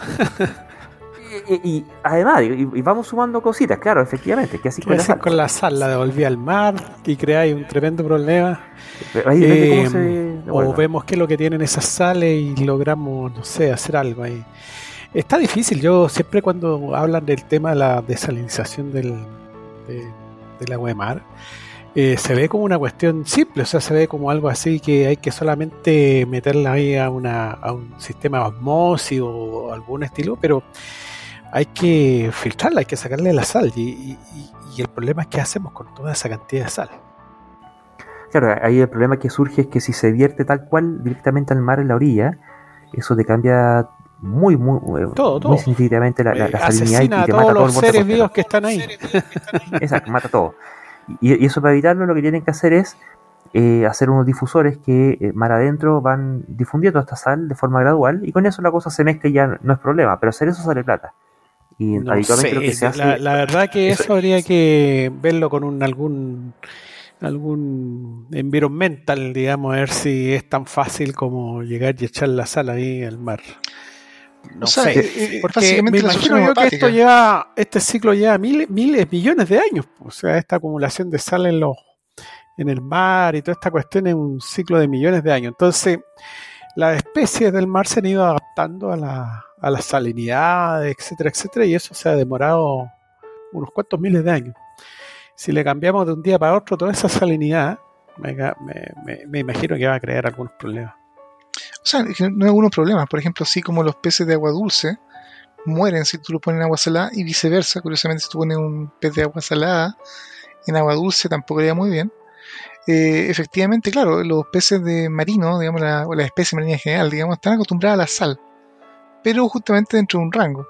Y si localmente tú viertes toda esa salida de salmuera al doble, al triple, al cuádruple de su concentración a una zona en donde se concentra, los bichos que sea que hayan ahí, peces, molusco, alga, lo que sea, se intoxican en tanta sal, digamos, no son capaces de sobrevivir. Ahora, donde viene el detalle macabro, como mencionaba Luis, es que justamente, si es que toda esta sal, en vez de depositarla en un puro caño de salida, que le multiplica por 5, por 10 la salinidad en cientos, decenas o un par de miles de metros cúbicos a la redonda, si se difunde como lentamente, dejando como una gotita de sal extra por cada metro, así por cientos de kilómetros, claro, ahí como que el impacto global de toda esta sal volviendo al mar no se va a notar, tal vez no, Pero justamente bombear nuevamente agua salada a cientos, a miles de metros, consume energía. Y como consume energía y probablemente consume mucha energía, nuevamente tenemos el problema económico de quienes diseñan estas cosas, quienes tienen que invertir o costearlo, es que ¿para qué voy a tener que gastar un 20, un 30% más de energía en todo este proceso? Cuando si tiro la salmuera así directo, no se nota y nadie se preocupa. ¿Y qué importa? Y esa mentalidad multiplicada por todas partes del mundo, resulta que nuevamente ahora causa un estrago a nivel ambiental en los mares. Que mal también, no solamente está el tema del fitoplancton, también producen alimentos justamente, o producían, digamos, a partir de todas las especies marinas que el ser humano consume, sino todos los amantes del sushi, acuérdense que el sushi se hace de pescado, ¿no? Así que no es un tema menor, digamos, y como casi toda acción humana, tiene un impacto, así que en el fondo no es gratis y no es trivial tampoco de solucionar. Mira, de momento, a propósito de la tremenda sequía que estuvo, o que tiene, bueno, como Chile se está secando en realidad, pero por lo menos del centro para el norte, en Quintay, que hace tiempo tenían un conflicto ahí con el agua, ahora celebraron que tienen por fin una planta de desalinización y todos felices porque ahora tienen agua. Yo estuve viendo ahí qué es lo que hacen con la sal, porque claro, hay producción pesquera, entonces si tiran sal ahí van a matar todo. Y es una cuestión que realmente le encontré inverosímil. Para no provocar el daño ecológico de vertir la sal al mar, la sal se la dejan a la comunidad para que ellos dispongan de ella como mejor les parezca. Y parte del problema es que en Quintay hay una comunidad pobre. ¿Cómo te hace cargo ese costo? ¿Quién lo paga? Ellos no. Así que esa sal va a quedar ahí botada. Y el riesgo de esa cuestión tiene que esa sal se va a acumular ahí. Esa cuestión se les va a percolar con las lluvias y les va a salinizar la tierra, donde ya ahí sí que ya no les va a crecer, pero ni el pelo. Y además corre el riesgo de salinizar también las napas subterráneas, incluso, y esto se le suma, que además un poquito más arriba está el exceso de bombeo y de extracción de agua de las napas subterráneas, pueden incluso llegar a producir un gradiente reverso en el flujo del agua, haciendo que se meta agua de mar a las napas subterráneas que hoy en día tienen agua dulce, y con eso salando el agua dulce, y ahí sigue terminando de reventar toda posibilidad de regadío de una zona completa. Entonces, el tema este de la desalación de agua, claro, si se va a hacer bien, hay muchas optimizaciones que se han logrado, y eso es tremendamente una muy buena noticia respecto de la eficiencia energética que se está consiguiendo para hacer la parte de la desalinización, pero todo ese ahorro económico va a tener no se transformará en un beneficio social, sino que va a tener que gastarse, habrá que ver en qué cantidad, en que de una forma u otra, bueno, eso es un tema que ahora en la Constitución Ecológica que se está discutiendo va a tener que abordarse de alguna forma.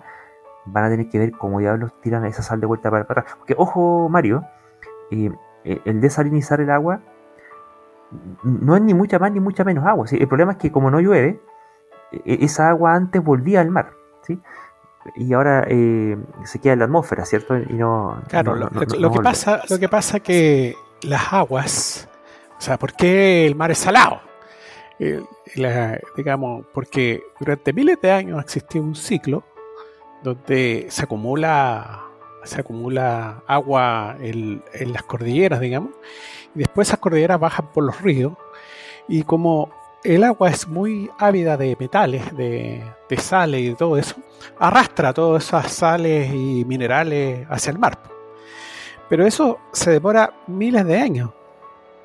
Entonces tú en un sistema así vas a estar haciendo lo que la naturaleza se demoró unos cuantos miles de años, lo va a hacer en menos de un año.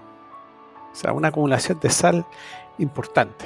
Porque ese es el ciclo. El ciclo no es que o sea, esa sal se va acumulando en el mar, digamos, ¿no? Pero ese es el arrastre. O sea, en los ríos arrastran las sales. Y tú cuando vas a un río a tomar agua, el agua no es salada, es dulce, porque hay una micro partícula de sal que es la que va a llegar al mar. Sí, pero no. Ocurre que ahí esa agua que llegaba al mar ahora no va a estar llegando porque no está lloviendo. Entonces, al hacer la desalinización, estás sacando esa agua que antes llegaba a la tierra y después la estás devolviendo, ¿sí? En total, la cantidad de agua no te varía. De hecho, la cantidad salta poco, ni siquiera cambian las concentraciones, porque tú igual esa agua la consumes, ¿ya? Si aquí el problema no es un efecto neto en la suma, es un problema en la distribución puntual. El efecto neto es parejo, no es sustancialmente distinto a lo que ya ocurría con el agua del río. El problema es la concentración aguda, si es que se vierte toda en una zona pequeña. Tiene que divertirse esa sal en una zona amplia. Y bueno, yo la verdad que todavía soy ignorante en este aspecto. He escuchado muchas veces ese asunto. Por ejemplo, tengo entendido que los israelitas llevan muchísimo tiempo, muchísimos años haciendo esto. Los saudíes. Claro, pero los israelitas creo que son los que partieron muchísimo antes. De hecho, son los que andan vendiendo la pesca, digamos. Entonces, habría que averiguar qué es lo que hacen en su país, digamos, ¿no? Para empezar. ¿Quién sabe qué hacen en su país, pero ellos no tienen costa? No sé si ustedes tienen algún amigo environmental que nos pueda ayudar en este tema.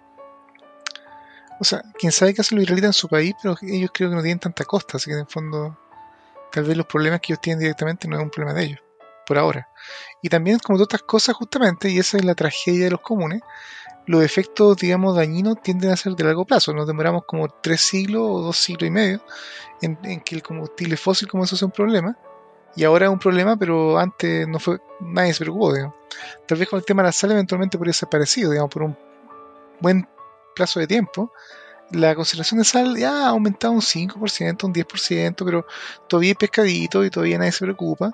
Y seguimos desalinizando y eventualmente cuando ya la cosa sea problemática, también podemos tener nuevamente otros puntos de no retorno, no solamente como la temperatura en principio, sino con la salinidad de una zona del mar, no todo el mar probablemente, pero sí una parte importante.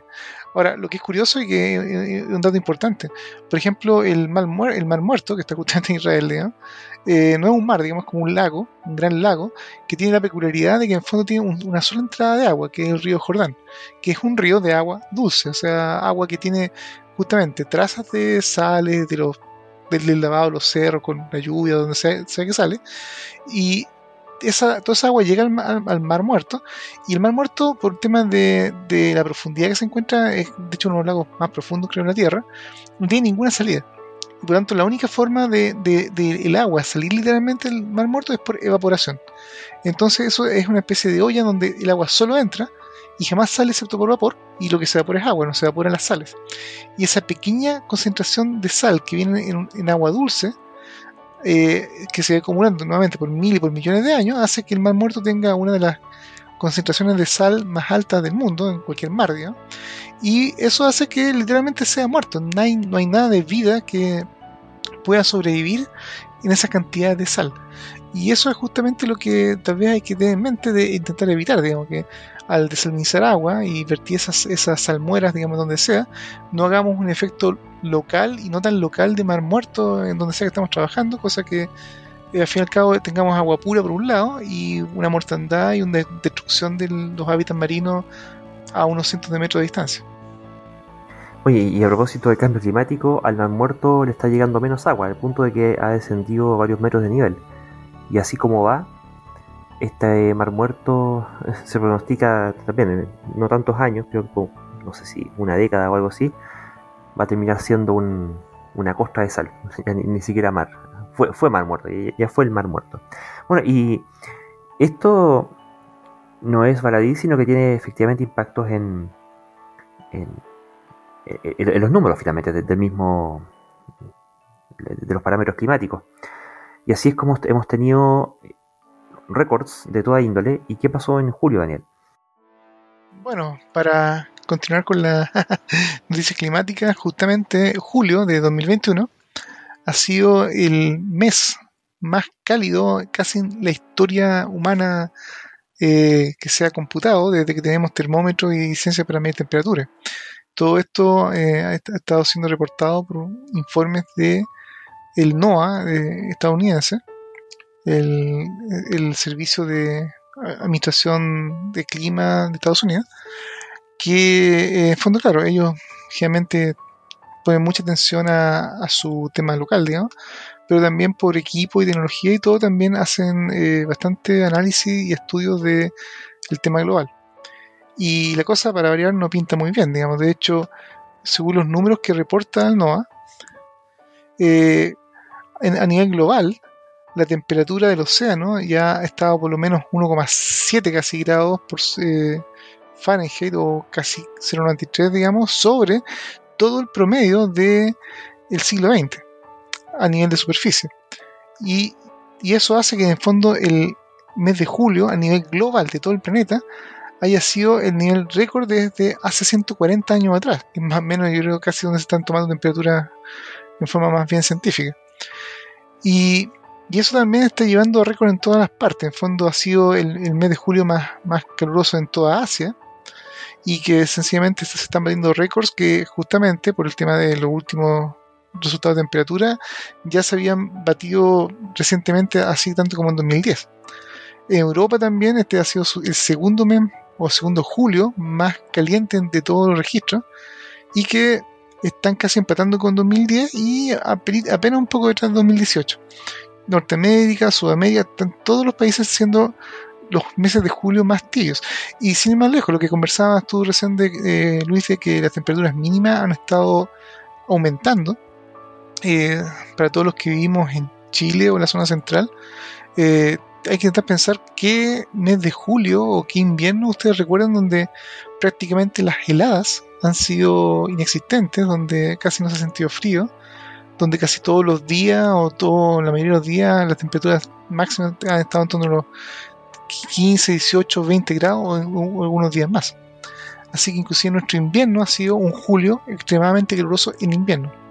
Así que este mes de julio nuevamente es, como ya se está diciendo, es el mes de julio más fresco que vamos a recordar, pero batiendo todos los récords casi imaginables de qué ha pasado. Bueno, de hecho, recordemos que ahora en agosto tuvimos pleno invierno, tuvimos 26 grados, ¿cierto? Un par de días. Eso es totalmente fuera de los registros en la zona central de Chile. Y echémonos una revisada a cómo han andado las cifras, para que entendamos un poco esto, porque todos los meses, y esto es una tendencia que para la cual llevamos ya más o menos como unos 5 años, todos los meses batimos récords respecto de igual mes del año anterior, cada mes durante 5 años. Eso está fuera totalmente porque calores puntuales puede haber, fríos puntuales, tormentas puntuales, terremotos puntuales, lo que tú quieras, pero dentro de ciertas escalas de tiempo. Cuando ya te empieza a ocurrir todos los años, es cuando ya el factor de la explicación deja de ser la variabilidad natural y los posibles factores o los posibles valores outliers o sobresalientes que puedan ocurrir eventualmente, y ya es cuando se empieza a hacer patente la tendencia. Y esa tendencia ocurre todos los meses. No hay mes que no hayamos batido algún récord. Por ejemplo, tenemos que en Estados Unidos el Servicio Forestal está operando en modo crisis con 21.000 efectivos.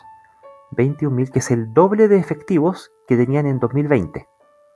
¿Ya? En 2020 tenían 10.500 por lo visto, y ahora están en 21.000 efectivos, todos luchando contra los incendios en el oeste de Estados Unidos, todo lo que ha sido California, ¿cierto? California, la parte norte, hasta Oregon, Washington, y más encima vienen saliendo de la administración de Trump, así que están con problemas de limitación de recursos.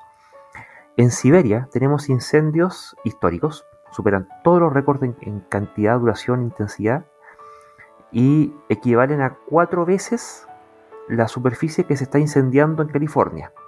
En Siberia, pero polo norte, allá donde las cárceles no tienen murallas porque a nadie se le ocurriría arrancarse con el tiempo que sale, y te transforma en un bloque de hielo. Allá donde los rusos juegan a hervir agua en olla y tirarla por los balcones y ver cómo se convierte en nieve apenas la lanzan.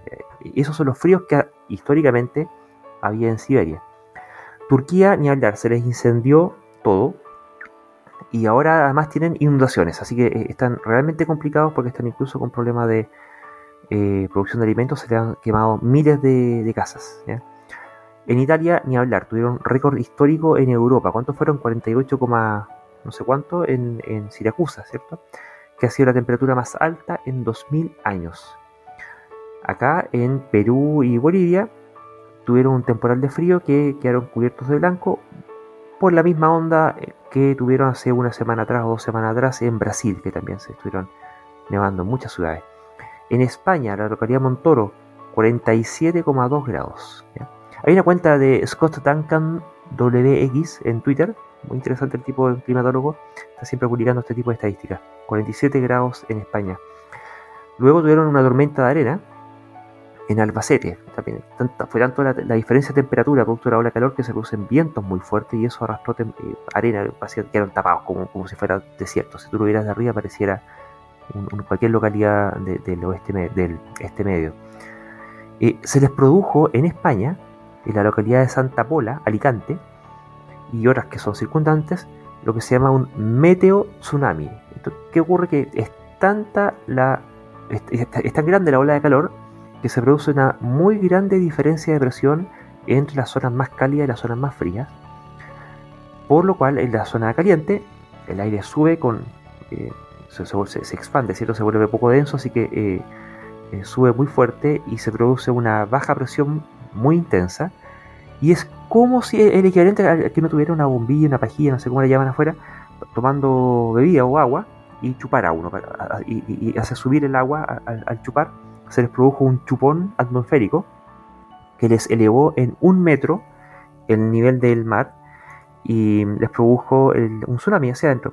Un tsunami no a consecuencia de un terremoto, sino que a consecuencia de un fenómeno meteorológico. En Siracusa, Italia, decíamos 49 grados, bueno, 48,8 creo que fue el aproximado. Túnez, 50 grados durante 2 días consecutivos. No me acuerdo si eran Túnez o no, estaba viendo que así como a las 2 de la mañana estaban teniendo como 42 grados, un lugar muy agradable, fresquito. Marruecos, Argelia, 47 grados. En Euba, Grecia, que se les quemó todo, tuvieron que evacuar. Euba es una isla, tuvieron 46 grados. Las fotos eran realmente estremecedoras de la gente y turistas y todo que tenían que arrancar ahí en ferries, y se veía la imagen trasera de toda la isla quemándose literalmente hasta la costa, o sea, se les quemó todo. Calabria, España, 42 grados. España en general tuvieron hasta 44 en varias partes. Francia llegó a 40 grados. Los Alpes, allá donde hace frío allá arriba, ¿no? 21 grados. O sea que esto es parecido a lo que pasó también el año pasado en el Ártico. También tuvieron temperaturas de 20 y tantos grados. Imagínense la subsistencia de los glaciares de hielo con esas temperaturas. Y así tenemos incendios en Italia, Grecia, Siberia, California. Yo no sé qué es lo que va a pasar en Chile este verano. Va a estar interesante en términos de conocer, digamos, pero va a ser una catástrofe. Ya se está estimando por el asunto, porque bueno, tú puedes no tener los seguros o y por lo tanto asumir la pérdida directa de la catástrofe climática, o puedes tener seguros contratados con los cuales tú puedas cubrir los costos que esto signifique. Pues resulta que hay aseguradoras, las aseguradoras alemanas y chinas. Recordemos lo que pasó en China, que se les cayó el agua de un año en 3 días, y lo que pasó en Alemania, Bélgica, que una cosa más o menos parecida, que también le hizo unos tremendos desbordes que les causó pérdidas millonarias, y ahí esto le pega a los seguros. Están viendo que en Alemania tuvieron solamente en julio, el equivalente a 20 mil millones de dólares de daño económico directo producto del clima, de los cuales, bueno, a las aseguradoras les correspondió pagar más o menos algo así como la cuarta parte de esto, algo así como 5 mil millones de dólares, lo cual ha sido un récord para la industria aseguradora alemana. Ha sido por lejos el evento asociado a desastres naturales más caro que les ha tocado cubrir en la historia. Bueno, esto ha sido un fenómeno que en Europa completa los montos están superando los 25.000 millones de dólares estimados, 25.000 millones de dólares estimados, solo superado por o incluso superando al segundo evento natural más costoso que tuvieron en Europa en los últimos 40 años, que corrijo, este vendría siendo el segundo lugar. El primer lugar habría sido el terremoto en Irpinia el año 80, esto incluso considerando ajustes de inflación. Cosa similar ha estado perjudicando a Bélgica, esto aparte de las muertes personales directas, digamos. En el caso de China, en la provincia de Henan, en una semana, en julio, murieron por lo menos 302 personas, más una buena cantidad de heridos y cientos de miles de evacuados, dejándoles un daño de 25.000 millones de dólares. Fue el daño en Xuzhou, ¿cierto? La provincia esta que se les inundó, donde vimos, porque nosotros vimos el metro, que era lo más terrible, pero esto afectó a muchas más zonas, con cultivos, autopistas, qué sé yo, de los cuales los aseguradores tuvieron que comerse 1,7 billones, o sea, 1.700 millones de dólares. Y esto solamente va a empeorar. En el caso de Estados Unidos, en Florida, el huracán Elsa les produjo 775 millones de dólares de costo. Los incendios en Turquía, Grecia, qué sé yo, también han afectado miles de estructuras. Y bueno, esto suma y sigue. ¿Qué es lo que ha pasado en Estados Unidos, en Colombia? 5.800 casas destruidas por estos, ¿cómo se llama? Estos barriadas que se producen por las lluvias. Las lluvias monzónicas en la India han producido por lo menos 1.600 millones de dólares de daños, solamente en julio, ¿ya? Matando a más de 500. Y también inundaciones en Nueva Zelanda, que también le han provocado decenas de millones de dólares en daños, ¿ya? ¿Cuál es el tema? Oye, ¿sí? Mira que ya parecemos un programa de antiayuda y desmotivación, compadre, ¿eh? Pucha,